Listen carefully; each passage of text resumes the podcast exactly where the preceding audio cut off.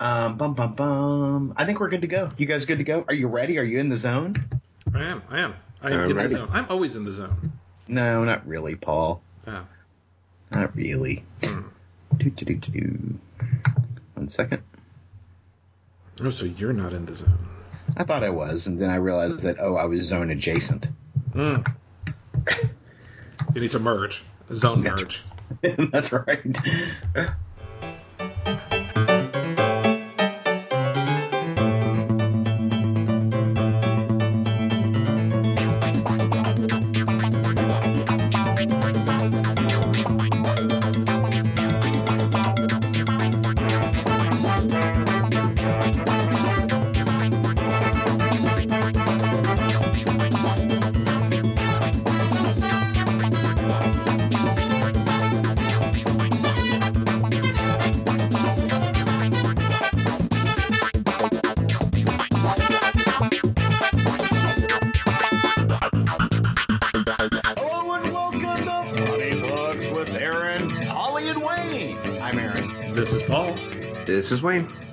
Know, we didn't do this last week. Uh, you know, I, when I, I remember when, when we were approaching last week, Paul said, "Hey, yeah, I think we need to have a bye week. I think I think we need to not record." And I said, "Well, why?" Because you know, thinking that Paul was going to go out and do something wonderful and geeky. You know, I, I'm I'm going to go to a comic book sale. I'm going to to one of those those great Virginia sidewalk sales. I'm I'm going to go to a con. I'm I'm gonna I'm going to go see William Shatner or something. But no, what did you do, Paul? I, I would assume he was going to run.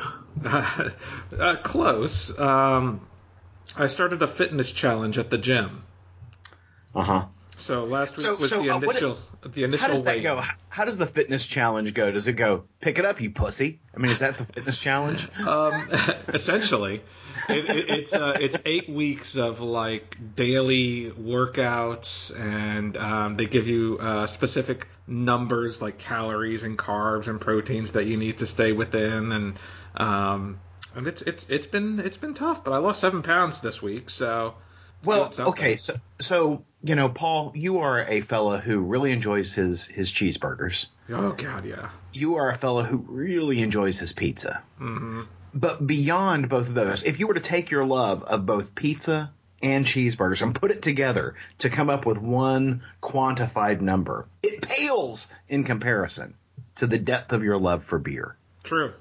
Um, so how much since you started this a, a week ago? Yes. Since you started this a week ago, how much beer, pizza, or cheeseburgers have you had?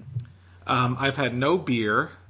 I have had no cheeseburgers, and I've had a slice of pizza. Oh, Paul. It's terrible. And thus you, ha- I mean, you you are on a starvation diet. I might as well. You, you, you Yeah. know what this is all about, Eric?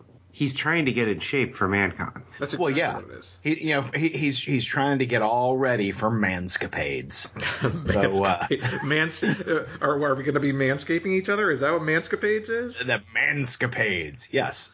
Is that where we carve uh, a heart in uh, Wayne's back hair? Yeah. His red back hair.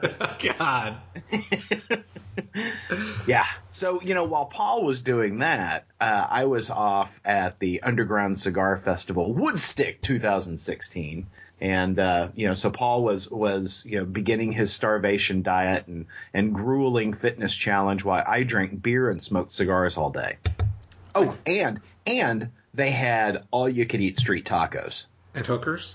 Oh, no hookers, no Oh, hookers. okay. But uh, I will tell you, you know, I was there. It was like six hours into it, and they're like, they they had uh, all these kegs, right? hmm They floated all of those kegs, and I'm like, I'm out. I, I just want to pause. I was six hours into the cigar fest, cigar and beer fest. the minute they ran out of beer, I was out the door. Huh. Well, hmm. Not Yeah. six hours in one minute. Yeah, Six no, it was, it was, it was. We just poured the last bit of beer, gone. I mean, I, you, I, kicked the door open and left. It was like somebody dropped kryptonite in front of Superman. I was out. I was gone. So yeah, but I do have a complaint this morning. All right. I got up this morning and uh, was preparing to make the coffee, and the coffee grinder was broken. It would not work. You know, you read about this kind of thing happening to other people, but you never think it will happen to you. So instead of bourbon in my coffee this morning, I'm just having bourbon. So You're like a goddamn savage. You know, there are first world problems, but those pale in comparison to Aaron had problems. Aaron's like the 0.5 percenter problems. why do bad things happen to good people? Paul? I don't That's all. I ask. There is no God. I think that's what you're saying. Yeah. So so Paul, Yes. you know, you know, I watched I watched uh, you know some YouTube this week, and I couldn't help but notice that you know you, you hit Kohl's, you hit Walmart on a big. Uh, you know, I keep wanting to call it Buffy the Vampire Slayer, Slayer but it's actually uh, a Batman versus Superman shopping spree. So, so tell me what you found, Paul. All right. So uh, we've mentioned the YouTube channel before, but it's youtube.com slash ideology of madness. And lately I've been on a Batman versus Superman kick leading up to the movie. I have another video going up. Uh, probably by the time you listen to this, there will be another video showing Batman versus Superman from New York City. We've had a couple of viewers send us videos from New York City and Singapore. Um, so you'll be able to see kind of how they promote the movie around the world. But um, I have hit a couple of local stores, and I went to Target yesterday, um, just kind of looking around. And uh, l- let me preface this by saying there's a video on Facebook that's kind of gone viral, and it's about this girl, and she's giving her, I'm assuming her mom's boyfriend or something like that, a birthday gift and he open and ultimately what you know there's stuff in the box and then he gets to the bottom of the box and it's a certificate for adoption. Like she's probably 16 or 15 something like that and she's basically saying you know you've been you are my dad you can adopt me and everyone cries and it's this big emotional video. On top of that in the box though there's a set of Batman versus Superman footy pajamas and that's kind of where that's that's what I got out of the video was that Batman versus Superman footy pajamas exist in adult sizes. So I happened to be at Target yesterday, and I happened to see these Batman versus Superman footy pajamas, and they were only twenty five dollars, hmm. a steal. I mean, I, they, it's like they're giving them away. Right. Well, you're losing money not getting in on that. Exactly. Yeah. So I those will only purchase those will only appreciate in value. Them, especially if I wear them every night. So, Paul, is it a costume or is it like what do these things look like? So, um, I, and I should clarify, they're not footy pajamas. It's a onesie. Um, they, the, the feet are actually open, so you can wear your Batman versus Superman socks. Um, but it's uh, it's gray, fr pretty much gray from head to toe. It looks like a prison outfit with the Batman versus Superman logo on the chest. So it's like a union suit. exactly, it's a union suit. I can go uh, throw some garbage around in my Batman versus Superman I- onesie. I have Superman footy pajamas, and they're wonderful. Yeah, it's like I I assume you expected us to make fun of you for this, Paul, but I, I- we I- I can't really do that because like Aaron said he has them, and I really want them. I want the. I've tried to uh, find the Superman one where it's the costume, Yeah. but they don't seem to make it in 2XL. They only mine- seem to go up to XL. Uh, mine's a two XL, and it's got a cape that detaches, so you don't have to sleep in your cape if you don't want to. And it's got you know removable uh, footy boots. Wait, wait, wait, wait, wait, wait, wait, wait, wait. Uh huh. Why wouldn't you want to sleep in your cape? Well, you know sometimes you might get bound up, Ah, or, wow, or okay. you might you need to use the cape to tie someone up with. See, they didn't talk about those in The Incredibles, did they? Yeah, no, I, I love my, my I love my uh, Superman pajamas. The the problem is is that they're very warm, Yes. and uh, it's so it's got to be really cold to uh, make it worthwhile because you will you will you know internally combust if it if it's not below you know 30 degrees. well, we are going into the, the nice summer months, so these are sure to appreciate in value Absolutely, as I, Absolutely. I as I wear them. Um, so I was, I mean, yeah, I saw them and I was like, you know, I saw them in the video, and as soon as I saw them in the video, I was like, I'm going to go to J.C. Penney tomorrow. They didn't have them at J.C. Penney, but they have them at Target. Um, and they have a bunch of different kinds, actually. They have Star Wars ones, but this is the one I was specifically looking for, and so I found it.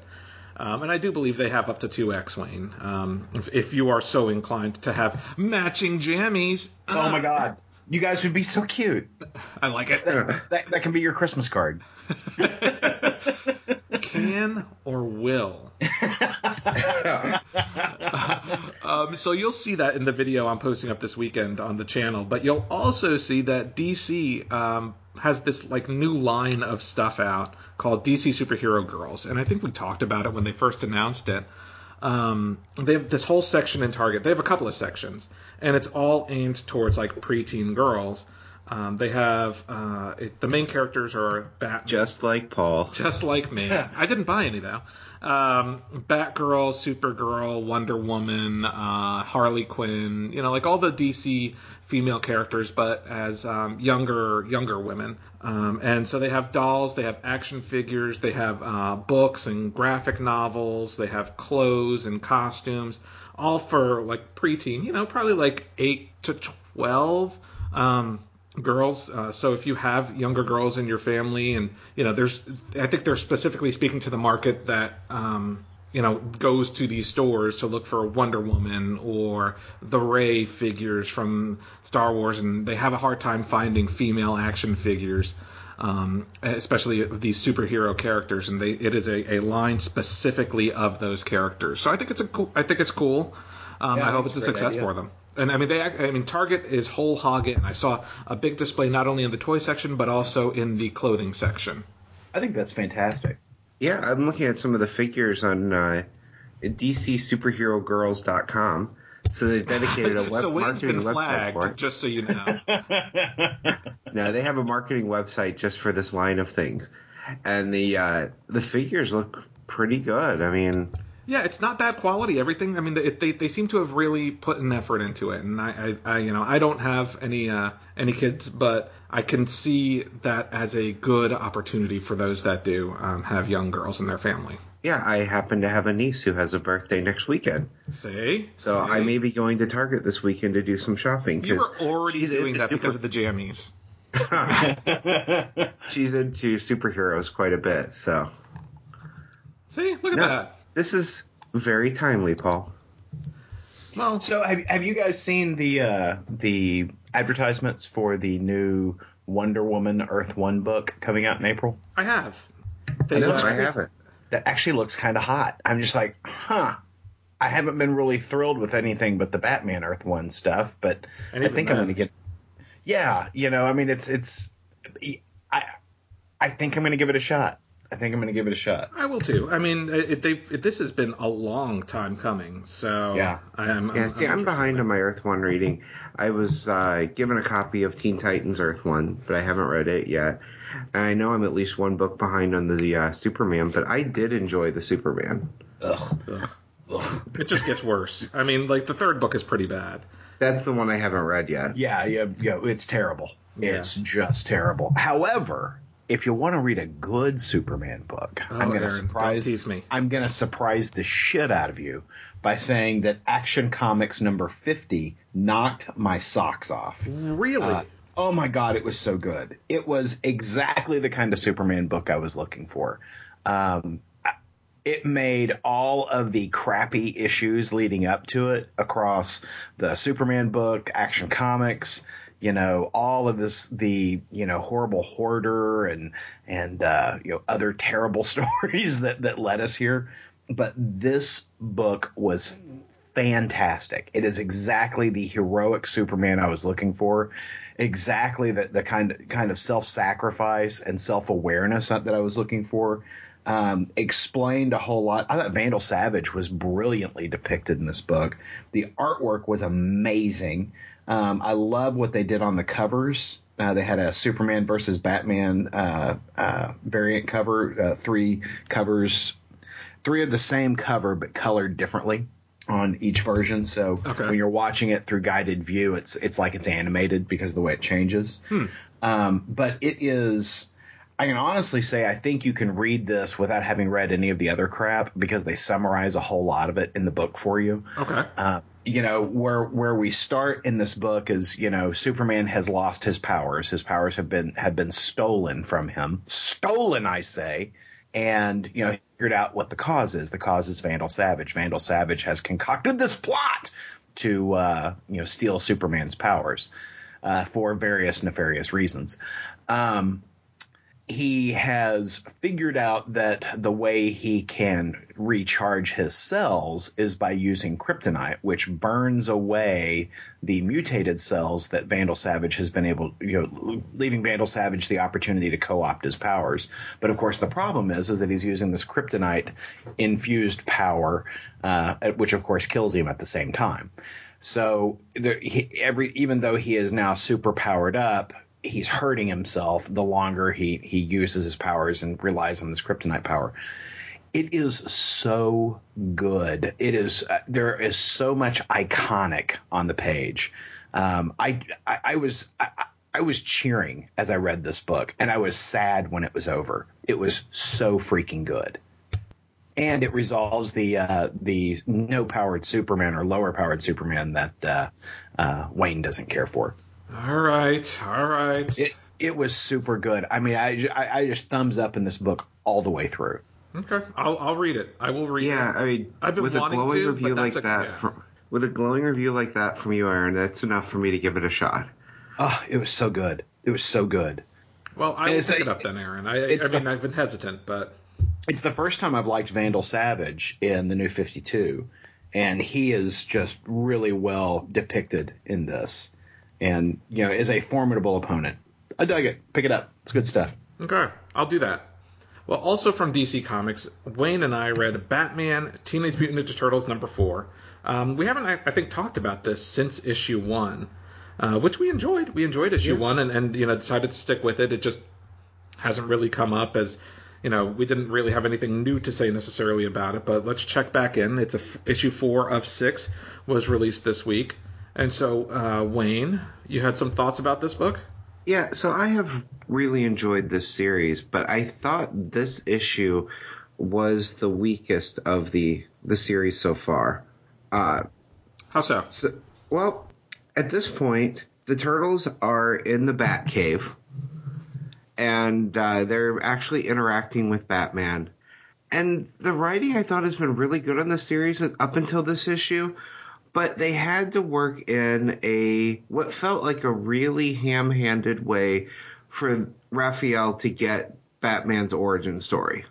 I thought that was a little too I don't know, a little too on the nose, a little too obvious. Where Raphael storms off in anger, calling Bruce Wayne a spoiled rich boy, and so Bruce Wayne, well, Batman, takes him to Crime Alley and explains the death of his parents and how that, you know, pushes him. You know, That that felt a little bit too much of the type of thing you normally get in these crossovers. Not a normal organic part of the story, but a now we have to tell our character's origin. You know, for me, when I was reading this book, one of the, I, I, I, and I enjoyed this issue, and I actually thought the the Raphael uh, Batman conversation was fine. Um, I thought it was a fine scene. But while I'm reading this issue, I thought to myself, you know, I wonder if they decided it was six issues and then wrote it, or if they wrote it and it turned out to be six issues. Because this issue felt like a lot of filler to me. Yeah, and like it's don't get me wrong, I enjoyed the issue, but I just thought it was the weakest so far. I thought the uh, the others were stronger. Yeah, I agree. I mean, I, I do think this issue felt like a bit of filler um, to lead up to the big final confrontation. Um, Ra's al Ghul and Shredder have now teamed up, and they are bringing mutagen to mutate the Arkham inmates. Um, and so, I, I, I mean, I have been enjoying the series. The art by Freddie Williams is is really fun. Um, I love that big splash page of Casey Jones. Yeah. You know, I don't see a lot of Freddie Williams art anymore. He used to be on um, the Robin book, and uh, you know, I don't see a lot of his stuff lately. But this is this is a fun book, and I think that we said that in issue one. It's it's a fun book. It might read better in trade because of the fact that yeah, it, there's some filler in there. This probably could have been a four issue miniseries if they took out some of the repetitive fight sequences or some of these uh, slower moments that don't necessarily move, propel the story forward, but it's certainly worth reading. Um, you know, James Tynion the fourth is the writer on it, and he knows Batman, and you know the voice on Batman is good, the voice on Alfred is good, and and these versions, you know, despite being, but despite a couple of references to current continuity of both books, if you watched the cartoons of either of these characters, you'd be all caught up. I mean, you know, it, it's all generic enough that. Um, you know, if you had seen Batman the Animated Series or the Teenage Ninja Turtles animated series, you've got the voices already in check, you know? Yeah, because basically it's going with the core of the characters. Exactly. So, fun book, def- definitely worth reading. I completely agree. Now, Aaron and I recently talked about that we were going to New York at, in the first weekend of September to Star Trek missions. They have announced a couple of uh, pretty big name guests. Um, we are getting uh, William Shatner, of course. Uh, you know, he was the first guest announced. They've also announced that I think it's Terry Farrell Yeah, Terry Farrell. and, And Michael, Michael Dorn Dorn. will be uh, guests as well. Um, so that's pretty sweet. Super excited about that. Yeah, I, I, I mean, I'm I'm I'm actually ex- more excited about them than I about Shatner because I don't see them very often. Right. Um, but well, they, they, they just don't visit anymore. You know, they used to come over, uh, hang yeah, out, play play a little poker keno. You know. They don't return my phone calls. Yeah. Probably because I mean, and- poker keno no one likes. Well, but, but you know, uh, you know, big boggle people. They love playing the boggle, Mm-hmm, and uh, you know, but they just they just don't come by anymore. I don't understand what that's all about. Well, I think Michael Dorn is probably tired of you talking to him in Klingon. it was 20 years ago, Aaron.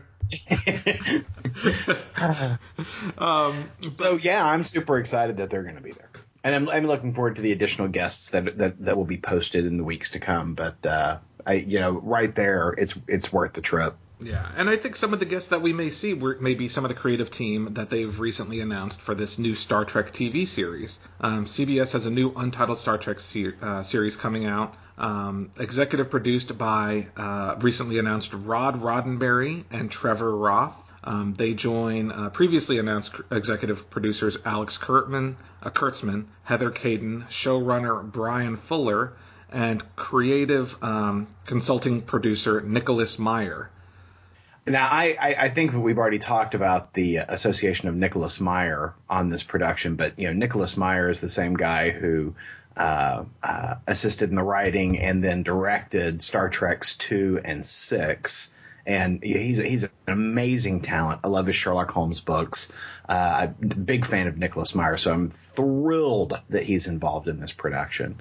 Uh, what were some of the other names, Paul? Alex Kurtzman. Alex Kurtzman is one of the executive producers, and he's been um, one of the producers on the current Star Trek movies. Correct. Correct. Um, showrunner Bryan Fuller, if you are unfamiliar with Bryan Fuller, he's been involved in, in quite a bit of uh, geeky fare. Yeah, lots of genre work in his resume. Mhm. Yeah. And uh, you know, and the, the the the bigger announcement this week really was uh, Rod Roddenberry getting involved. I uh, I don't understand that. well, I don't know that it's a good announcement. It's just an announcement. well, you know, uh, there's a part of me that just wonders if maybe they just want a Roddenberry name attached to it for branding purposes. I mean, that's possible. But you Yeah, know, I, mean, I entirely think that's it. They they think that that gives them legitimacy. Yeah, uh, you know the, uh, and that's what I that's what I'm hoping it is. I mean, not, not that I've got like you know, uh, you know, negative thoughts about Rod Roddenberry, but my only experience with him is the Trek documentary he's done. Um, he, uh, you know, he produces the Mission Logs podcast, which is a great podcast. Don't get me wrong, but I just don't know how much Rod Roddenberry himself has to offer to Trek. So I just, I, I don't know. I, I'm just gonna I'm gonna pretend that it's just branding and uh, move on from there. But you know, I mean, with guys like and, and just for because there are maybe some people who may not recognize the name Bryan Fuller, who was the uh, who also did show running for the Hannibal TV series. Right? I love that show. So I mean, with names like Bryan Fuller, uh, Alex Kurtzman, and Nicholas Meyer, there's there's a heavy pedigree on this series. So I, I do hope for good things. I'm hoping that uh, you know with Brian Fuller on board that the Klingons perhaps are cannibals. You know. Of course, it's not cannibalism if you're eating humans and you're a Klingon. So. exactly, exactly. So- so- all I can hope is that they don't cast Mads Mikkelsen in any. Oh role. man, he would be the he wouldn't be such a good Klingon, but you know he'd be a great Romulan. he would, but man, I can't understand a thing he says. Oh, I love that guy. I love that guy. Mads is fantastic. I love that guy. No, I'm I'm excited about the new show, and I, I think you're right, Paul. I think there's going to be a lot unveiled at uh, at uh, Star Trek New York or Star Trek Mission New York. Mm-hmm. Uh, I'm sure there'll, I'm sure there'll be a, a panel. Maybe we'll get to see a teaser trailer or some some artwork anyway. Yeah, I hope so. See, the Excited. only reason I'm not excited about the new show is I don't know how I'll end up watching it. Because from what I remember of the announcements, it's only through some streaming service that I don't have. Yeah, Yeah. CBS's new streaming service. Now, I will tell you, if as they announce more and as they announce the trailer, because when they announced it originally, I said, nope, I'm not going to get another streaming service. But if it looks really good, I'm really going to be tempted on it. Well, you know, here's the thing. I mean, if it if you're getting a weekly TV show, I mean, an hour long drama, right? Uh, and you like it, it their streaming service is five ninety nine a month. That's cheaper than a movie ticket. Fair point. You know, so I mean, I, I don't have an objection to it as long as there's content out there. I went out there and looked at the CBS streaming service. There's not a goddamn thing out there I need right now. Yeah. I mean, Can I But they're going stream to have? Star Trek because I think uh, isn't Star Trek coming off of Netflix or hasn't it already come off of Netflix? It has not come off yet, but once it does, uh, that's that. My guess is that'll be the only place you can stream any of the Star Yeah, it's Trek. like, can I stream it to my PlayStation 4? If they don't have an app, then I'm not subscribing to it. I am certain there'll be an app for it once uh, Star Trek it Oh, gets yeah. that would be stupid of them not to. because I really think they're, they they really have. I think all they're doing is building their infrastructure right now, and that yeah, they've got a service out there, and if you want to pay for it, great. Um, but the the idea is that they'll do a hard launch when they've actually got a flagship show to go. Yeah. That's my guess. Well, But I'm looking forward to it. I, I can't wait. And you know, I, it's Star Trek. I, I'm gonna tell you right now, I'm a whore. I will pay that five ninety nine. well, talk to me about this Star Trek comic that you picked up this week. You know, uh, the Star Trek comic that IDW does, which is set in the Star Trek 2009 universe, um, you know, the, the Chris Pine, uh, Zachary Quinto, um, they've their comics have been really good. I don't. I usually pick them up on sale on Comixology. Uh, that's how I, I get caught up on those because you know just no time to read them. But uh, this week they came out with a story featuring the Spock from the original universe, and you know it's you know what happened to Spock after the end of of uh, the recent movie. You know because remember we see Spock for just a very brief moment of time in the uh, Into Darkness film. So uh, this is kind of telling that story. It's called The Legacy of Spock, and it's about Spock helping the Vulcans find a new homeworld. Because if you'll recall, in Star Trek 2009, the Vulcan homeworld was destroyed by uh, the Romulan Nero using the the dread red matter. Um, anyway, you know, it, it's kind of a heartbreak in this story because, you know, in his own world, uh, Vulcan didn't want him until much later in his life, you know, because of his his half breed origins. And uh, in this world, Vulcan doesn't want him because you know he brought the Romulan Nero to their universe to destroy their planet. So he is an exile. You know, he, he had been an exile in the original series, and he is an exile once again in this series. It's just an interesting book. The artwork's great, writing's great.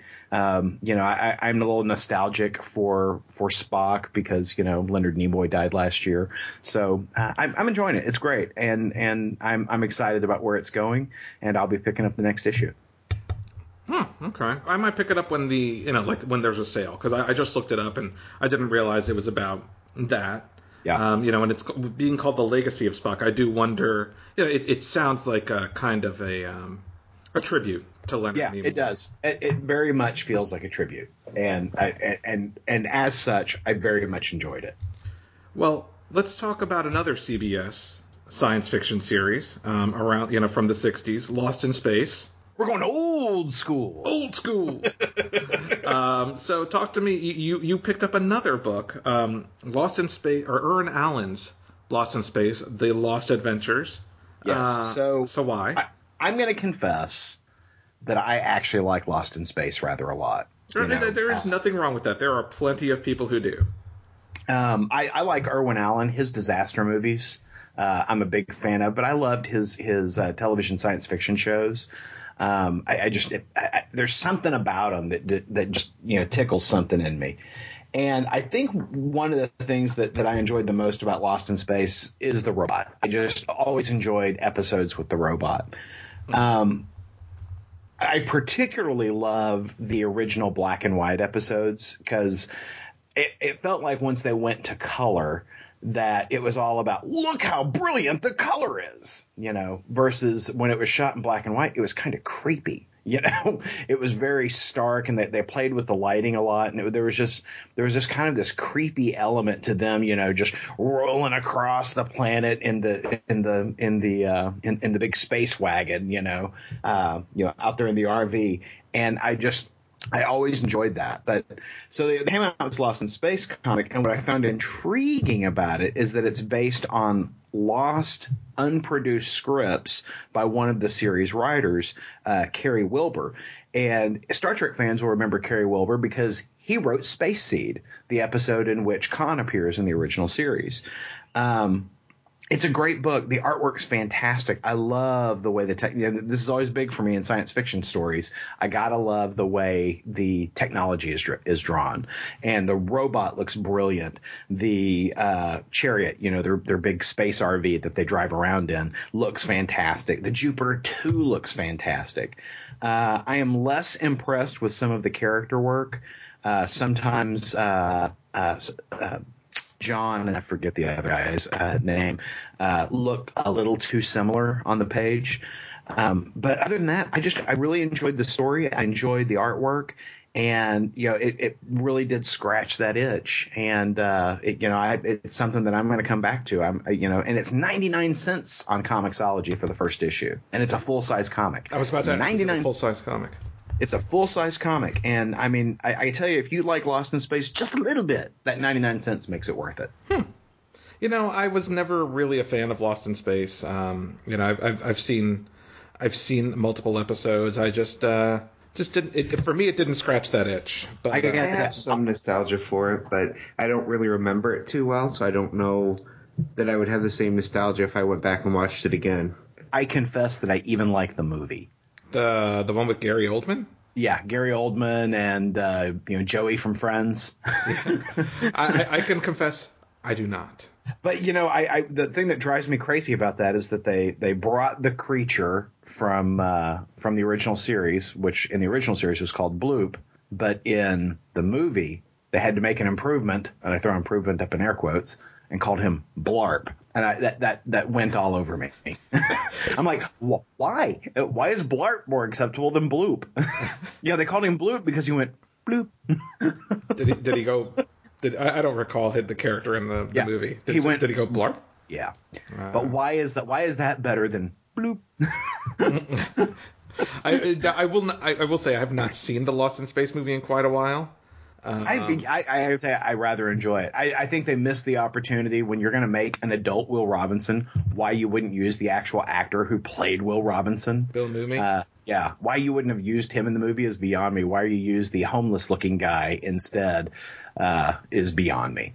Well, Bill Mumy was busy doing a. Uh, Bill Mumy wasn't busy doing dick. He was doing uh, fucking uh, are, are gonna, Five. Yeah, well, yeah. he was a child actor. He was busy doing coke. he, I'm just saying, he had some time. well, and you know, Bill Mumy was sitting there staring at his phone. They're going to call me. They're making a Lost in Space movie. There's an adult Will Robinson in it. They're going to call me. And he just sat there and looked at it and looked at it and looked at it. Oh. And you know, it's one of those things that he's like, if I could put him in the cornfield, I'd put those motherfuckers in the cornfield. uh, that's what happened. That, that's exactly what would happen or he would have you know kicked out his uh, his uh, ranger staff and gone all you know ranger on him. Aren't they still talking about? Aren't they talking about another Lost in Space reboot and uh, through that same CBS app or through Netflix or something? If they are, I have not heard about it. I believe I heard something about another Lost in Space uh, reboot coming. I could be wrong. You know, I the only way you could do it is to completely change it up. Oh yeah. You know, you would have to. I mean, there's so much in the in the the concept of that show that makes no sense whatsoever. um, but you, you could do a Space Family Robinson, and but you'd have to update it for. Uh, for, for for for this era, I mean, you'd have to turn it into a CW show, right? Yeah. Um, you know, it would have to be you you you'd have at least one of the characters is gay, which I don't think would be Doctor Smith because that would be a little on the nose. Yeah. Uh, so uh, it, it, Netflix is in fact working on a uh, a reboot of uh, of Lost in Space.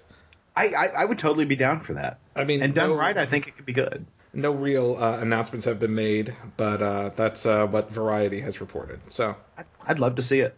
yeah, should be interesting. Yeah. You know what else I'd love to see, Aaron? What would you love to see? Captain America: Civil War. Bah. I geeked out so hard about the new trailer. And Did you really? Sent, So I leaks out and got people, you know, watching it. So the new Captain America: Civil War trailer came out this week, featuring uh, a better look at the story and the ideology clash that happens between Captain America and uh, Iron Man. But really, the main point of this new trailer is to show Spider-Man. And I don't know about you guys, but as soon as Spider-Man showed up, I'm like, this feels like a fan-made trailer to me. I'm like, this doesn't feel right. Why Where is did the Spider-Man here? like, Yeah, what thing you movie know, did they there'll be a edit Predator. that in from? Okay, I do have to admit I had that same thought the first time I saw it. I'm like, is this real? It just it, and and not be, and not only that, but it's because the Spider-Man sequence. And I know I'm going to get some flack for this. The Spider-Man looked a little like the special effects seemed a little shoddy to me in that one shot of Spider-Man, and I'm like, hmm. This feels like a fan-made trailer, um, but you know it, it's it's an it's an awesome trailer. I just that Spider-Man moment, I, it was just so out of left field for me. Um, I I it didn't have it. the same impact that uh, that I think it did for other people. Yeah, it that made the whole trailer for me. I loved seeing him there. I love the costume. There's there is a high res picture out there of the costume where you can actually, you know, zoom in and get some of the details on it. Uh, I think the costume looks great. It was weird seeing. I think part of what was weird about it in that scene was that his costume is so different than all of the Avengers costumes, where it's like they have military tactical costumes and he has spandex. But I loved that. I just love the entrance like that. It was a sharp looking trailer. I, I thought, you know, I just watched it uh, a few minutes before we started recording. Uh, it's a good looking trailer. I, you know, Yeah. I'm, I- but you know, it's hard for me because I'm kind of automatically excited about, uh, you know, Marvel movies. So it's hard to get more excited because I feel like I'm just constantly tuned to 10, right? So you know the other Yeah. moment I you know the other moment I geeked out about in the trailer, Ant Man riding Hawkeye's arrow. yeah. Well, and didn't I see a giant man hand? Yeah, because Giant Man is supposed to be in in the movie too. Yeah. So, movie looks cool. Yeah, I'm, I'm, look, I'm cool. really looking forward to it. Tickets are already on sale, um, and uh, you know they they have a marathon that I'm not going to. um, but they, they are showing uh, Captain America, Avengers, Captain America, Winter Soldier, Avengers, Age of Ultron, and then this new movie. Um, so I, I will not be attending that one. Now Hold I will watch my you know Blu-ray copy of Winter Soldier before I go see it though, like sometime in the week before. Yeah, yeah, and I'm I'm actually a little disappointed that DC didn't do a double feature with I say DC Warner Brothers did not do a double feature with Man of Steel and Superman versus Bat or Batman versus Superman because I would have done that. since Oh, yeah. just a double feature. Yeah. Um, so I'll just have to do one of my own. Yeah, uh, I am not going to get to see Dawn of Justice until like the Tuesday after it comes out. What? Yeah, I'm traveling that week, so you know it, it comes out during Easter week, Yeah. and uh, I'm going to be out of town doing other stuff, so it, it's going to be that following Tuesday, the Tuesday after Easter, that I get to see it. Go Sunday morning. I can't. I got things going on. You know, Jesus, he's coming back. I got zombie Jesus. I got to go see. Okay. Jesus was dead for three days. Superman was dead for a year and a half. Yeah, a heathen cast. Um, so, going back to Captain America, Wayne read a new Avengers book this week Avengers Standoff Assault on Pleasant Hill. Yeah, this is their big crossover that leads into Civil War, and I uh, I reviewed the standoff uh, Welcome to Pleasant Hills before. They kind of gave the basic setup that this is a prison, but it's a prison using cosmic cubes to reform all the villains and make it a happy, smiley town. So, Assault on Pleasant Hill is the uh, kind of the follow up to that, where Winter Soldier has been hunting down, you know, all of the details of this. On the other side of it, hunting it down, we find out that the super hacker known as the Whisper, that I don't know if any of you have uh, read because it was in books we weren't reading, is Rick Jones. And he's leading Rick Falcon. James? No, Rick Jones. bitch. he is leading Falcon Cap to the uh, the secrets of Pleasant Hills, while uh, Bucky, you know, Winter Soldier, has finally brought in Steve Rogers to let him know the details of this. Because as far as the world was concerned, the project and that cosmic cube that Maria Hill had, she had destroyed. And now Cap knows, both Caps know that that wasn't the case. So it's kind of a all of these different storylines are converging into the one of everybody is finding out that there is this you know super prison that is actually a happy smiley town created by cosmic cubes. The big thing that I think is going to lead into Civil War is that the cosmic cubes are the little girl. The creepy little girl that's hanging around Pleasant Hills that I think will lead into Civil War. The uh, the girl that sees the future that they've said will be part of Civil War is actually the cosmic cube putting itself in a human form and gaining full sentience. So So is it good? I actually enjoyed this. Uh, this is really kind of like I said, the big lead up, bringing all the characters there, making them realize what the city is, and then the villains that had taken started gathering in uh, Welcome to Pleasant Hill. They actually make their move in this one, and the Avengers have to be called in. And so that'll be the next big crossover, you know, event is all the Avengers teams coming in to try to deal with this situation because the villains are trying to gain control of a city created by a cosmic cube. And this is my first real introduction to Old Man Cap, and I found I enjoyed him. I was enjoying the uh, seeing Rick Jones again because I haven't seen him since he was A Bomb, and they do make reference to that and how he became a hacker. But this is, like I said, it's a lot of intrigue. It's a lot of Captain America, and it's leading into kind of the big crossover, and it made me kind of excited about Avengers stuff again. Hmm. So yeah, I I thought it was very good. I thought it also could be a standalone, but it might be a little confusing about what was going on if you hadn't read Welcome to Pleasant Hill. But you get more details in this one than you do Welcome. I'm So I am probably going to buy a bunch of Avengers titles at this point, just because like I said I, I am enjoying the setup of this. yeah, well, not me, Wayne. You are not fooling me. I am staying out of crossovers. I will pick up Civil War. Do not try What to you fool me. should what you should pick up is Vision. This book is so good. Hmm. I think right now is. Vision is my favorite thing that Marvel is printing. You know what's going to happen? I'm going to pick it up and it's going to go into a goddamn crossover. You're not fooling me. It this would be a so hard book to put into a crossover. Yeah. because it doesn't have the feel of any other Marvel book. And while Vision is out there on the Avengers teams, this is his home life. There's no super heroics in here except when it's in the background and he's on the phone with his robot wife. Yeah, the this book, you know, we, we started talking about this book back on issue one before I, I, any of us had read it uh, because the reviews of it were so interesting. You know, it talked about what a creepy, unusual feel the book has, and it continues to, to have that. Um, you know, things are just kind of spiraling out of control in this home life that the Vision has tried to create and it, it you, you you can just kind of see the handwriting on the wall, and it's you know how we're going to get to this horrible dark end that I'm certain awaits us. Um, in this book, you know, a a a uh, boy at the high school has been killed, uh, homicide, and you know the detectives show up at Vision's house and take him downtown for questioning. And the whole time he's being questioned, you know, he's thinking, you know, I've saved the world 37 times, and that doesn't seem to count for anything. You know, they're they're treating me like a second class citizen, despite the fact that if I hadn't gotten back up on any of those 37 days after I'd been knocked down, the world wouldn't be here any longer. And I, it, I thought it was such an affecting story. Um, and I just, I just want his wife to be okay.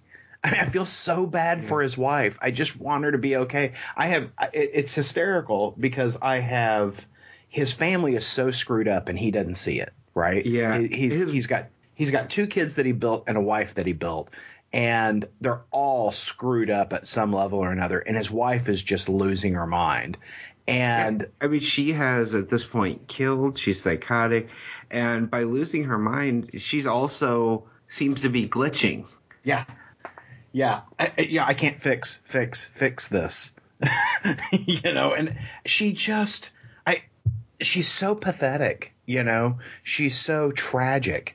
Um, and and you know, I, I've grown to really care about these characters, and you know, it, it is very much the nuclear family of the 50s that the Vision is trying to build, but that world doesn't exist. So he's trying to build an ideal in a world that doesn't even support that ideal any longer.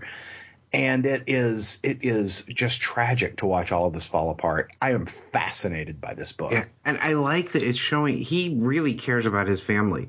Yeah. Like, he he breaks down and he lies to police to protect his wife, and he's he's finally coming to that realization that something has something isn't right with her. It's the first time that he seems to acknowledge that, and from the last issue, she was there when this kid was killed. Yeah. Yeah, no, the, the, the story's the story is so good. And you know, there's a there's a whole um soliloquy from Shakespeare's The Merchant of Venice. You know, the whole the whole um speech where you know if you if you prick me, do I not bleed? You know, and kind of talking about you know if you if you wrong us, do we not revenge? Um, and it's the way that washes over their son who's sitting in the English class listening to that. I mean, it is. So, I said before, it's an affecting book. Yeah, the Uh, son is probably the most normal of the batch. Yeah. and I love his moment of asking his mother, "If you prick me, do I bleed?" Right. Yeah, I just this book is so good. I I I, I can't get over how good this book is. Yeah, so I- I, it is highly my- recommend it. It is my favorite thing the Marvel is printing right now. Yeah. Unlike the other thing Marvel is printing right now, the Infinity Entity, which sucks ass. yeah, it does. now, Jim Starlin has been on the show, and we we we, love Jim Starlin. We do. We love Jim Starlin. Great guy. Um, but quite frankly, his Thanos graphic novels and now the Infinity Entity, which is kind of an in-between story. He's not drawing it. Alan Davis is, um, as he works on, I believe, the the final chapter in his Infinity trilogy of uh, hardcover graphic novels. Um, this story features uh, just a focus on the Adam Warlock character from those graphic novels. Not the original Adam Warlock, but an Adam Warlock from an alternate reality who has been reborn in our reality, or I should say, not our reality, the 616 reality. Uh, Jim Starlin on uh, you know, doing the writing, Alan Davis doing the penciling on this book.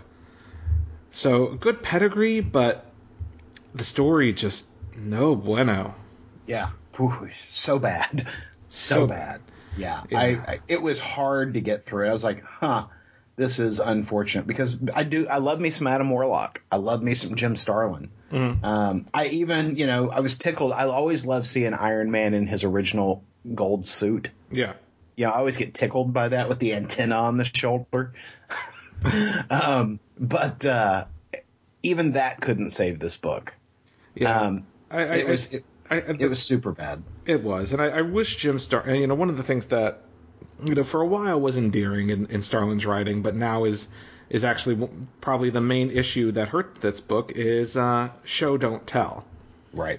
because he just I mean every every panel of this book is filled with text about what you're looking at instead of just letting it happen. Um, I'm going to punch you. I mean that type of stuff. Um, and it's just unnecessary. The art, I I'm fine with the art, um, but it just. Uh, I I think my issues is more lie within the, the writing of the book. So I will not be picking up the rest of the series. Yeah, it's unfortunate. I was I was looking forward to it, but whew, whew, it's a stinker. Yeah. Well, you know what I am looking forward to though. What are you looking forward to, Paul? Well, two things. Uh, Mike Colter, the actor who played Luke Cage in the Jessica Jones TV series, has announced that the Luke Cage TV series from Netflix is on September 30th, releases September 30th. Woo! Um, Woo! But before that, next Friday, March 18th, you can watch Daredevil Season 2. I, I got to hurry up and finish House of Cards because uh, I, I've been burning through that. So I got I got to finish House of Cards before then. Well, and they, I think that's earlier than originally announced because I believe Daredevil was originally going to be um, released the Yeah. same day as Batman vs Superman. That's what they'd been talking about. But uh, I I guess uh, to avoid that competition, they have now uh, decided to release it on uh, March 18th. Yeah, I, I I'm super excited for the fresh season of Daredevil. That looks so good. It does. Uh, the trailers that they've released, uh, really effective stuff, and I'm very much looking forward to it. And the first season was fantastic. Yeah, fun, fun, fun. And so you, Aaron, are probably I, Paul. I, Paul. about to ask me, Paul, what is coming out next week in comic stores, aren't You you? don't, you don't know that that's what I was And going you, Paul, are stalling so you can get the page open so you can see what's coming. That is ridiculous. that is a ridiculous accusation that I take offense to. Because Lies. lies, filthy lies. Because next week in comic stores from DC Comics, if you are reading Batman in trade, Scott Snyder's Batman, the first part of Super Heavy, the Commissioner Gordon Batman story, comes out uh, in hardcover. I will say, as someone who has been following the story from the beginning, I actually quite enjoy that storyline. Um, and I feel like the second half, which is not the one being released, is actually better than the first half. Uh, but if you, uh, again, if you are reading it in trade, it comes out next week. Also from DC Comics, we get Superman number 50, the continuation of the story arc that Aaron said was so excellent in this week's Action Comics. You'll also be getting Superman Wonder Woman number 27, continuing that same storyline. I think Superman number 50 is the actual conclusion. Uh, and also from DC Comics, Superman American Alien number 5. We talked a bit about this series, I think it was two or three weeks ago. Yeah. Um, and it's, it's just a fantastic series. Uh, that we we are loving. So uh, you know, next uh, the next issue, uh, same uh, writer Max Brooks, but uh, art by Francis Manapul. As we watch Superman uh, kind of on his way to becoming Superman, Clark Kent on his way to becoming Superman. Very exciting. Uh, from Marvel Comics, which is interesting. I guess Infinity Entity is a, a weekly series because Infinity Entity number two is already coming out next week. Um, and uh, Aaron and I will not be picking that up. That is correct. Uh, also from Marvel Comics, uh, Kanan number 12 comes out, the final uh, issue of that series. Let's see if it finishes strong. Uh, Power Man and Iron Fist number 2 comes out as Powder well. Man and Iron First. Uh, never gets old. Never. um, all that, and I believe a new Iron Man book from Brian Michael Bendis, International Iron Man number one, uh, written by Bendis, uh, art by Alex Maleev. If you're a fan of that creative team, they've worked together on Scarlet and Moon Knight and um, a couple of other books as well. Alias. Alias. Uh, we'll be working on International Iron Man starting next week. The uh, I don't know how I feel about that because I really like Invincible Iron Man, but I don't need a second title. I would agree. No, no. Brian Michael Bendis disagrees. You need a second title. Bendis Bendis says buy it. Yeah. That's he just needs a shirt that says that. Bendis says buy it. Like Frankie says relax. That's right. All that and more next week on Funny Books. Have a good week. Take care, guys. Podcast theme music graciously provided by Mark Andrew Pope. For more information, visit markandrewpope.com. Funny Books with Aaron and Polly is a production of ideologyofmadness.com. No Spider-Man clones were harmed in the production of this podcast.